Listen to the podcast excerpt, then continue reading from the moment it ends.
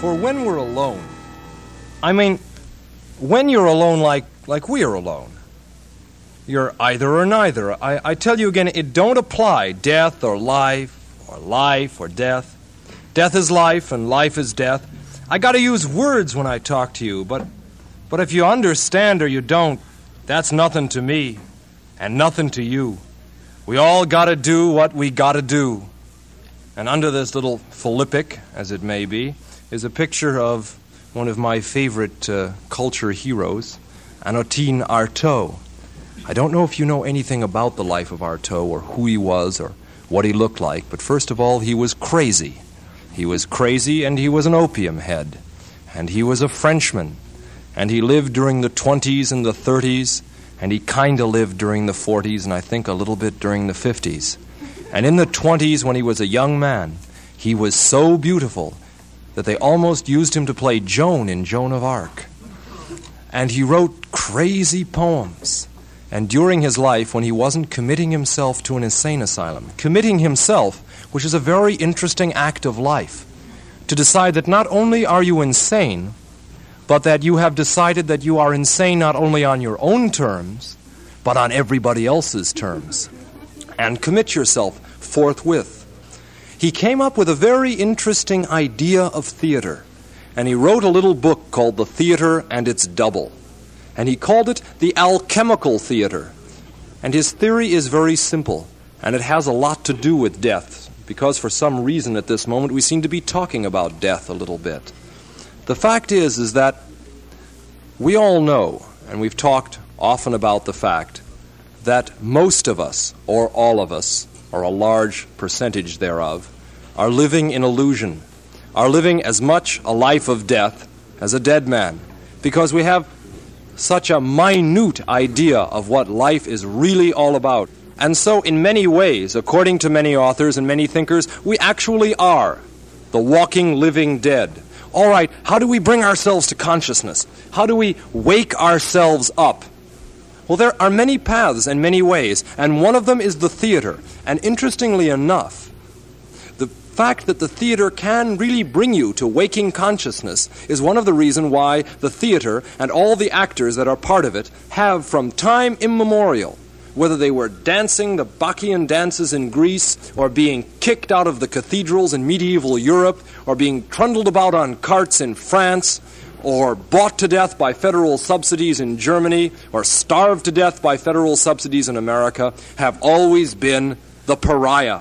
They have always stood outside of society along with the gypsy and sometimes the Jew. Now, of course, being Jewish isn't necessarily being an actor, but in a sense that's true also, because once you're put outside established society, don't you notice, for example, that when you find yourself being rejected in some way, that you become terribly conscious of yourself and of your actions and what you look like? Well, intensify that and superimpose that into the existence of the actor. The actor, whether he is on the stage or off the stage, is always constantly aware of the fact of who he is and what he looks like and what he smells like and the amount of space and time in which through his body moves.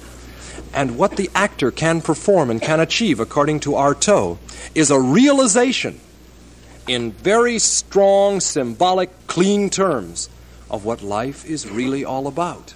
And that's why theater today has come so far away from what it used to be. Now, look, the fact is that you'll hear people all the time talking about ecstasy, about ecstatic living. We'll be talking about it later in the show also, in which, in which life is turned into a dance of love, in which love is turned into a dance, in which you commune with the trees and the animals and all those things that sound so Ozian in their own way and are, which are so so easy and therefore so difficult to achieve? Well, the actor who gets out on the stage and performs a true piece of drama is actually achieving that. He's achieving what Artaud calls spectacle, not the psychological drama of a couple of mixed up kids that we have in this kind of post Chekhov theater that's running rampant in our society today, but the kind of spectacle that the Greeks, not the Romans, because we are the Romans, but the Greeks and some of the medievals came up with. The Japanese Noh theater the theater of India, in which the tension is not the tension of good against evil, but in a sense, good against good, the yearning of the soul for the pure essence of ecstasy. And Artaud, that crazy old opium head, stood up and wrote, you know, etched, etched on the wall exactly how it could be done.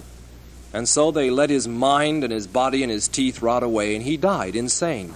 Mother pin a rose on me may have been his last words. But remember, baby, remember all the time when you go through those brief moments of consciousness, when you're aware of everything, when everything relates to you. At that moment, you're alive and you're an actor. Dying is fine. But death? Oh, baby, I wouldn't like death if death were good. For when, instead of stopping to think, you begin to feel of it, dying's miraculous. Why? Because dying is perfectly natural, perfectly putting it mildly lively. But death is strictly scientific and artificial and evil and legal. We thank thee, God Almighty, for dying. Forgive us, O life, the sin of death.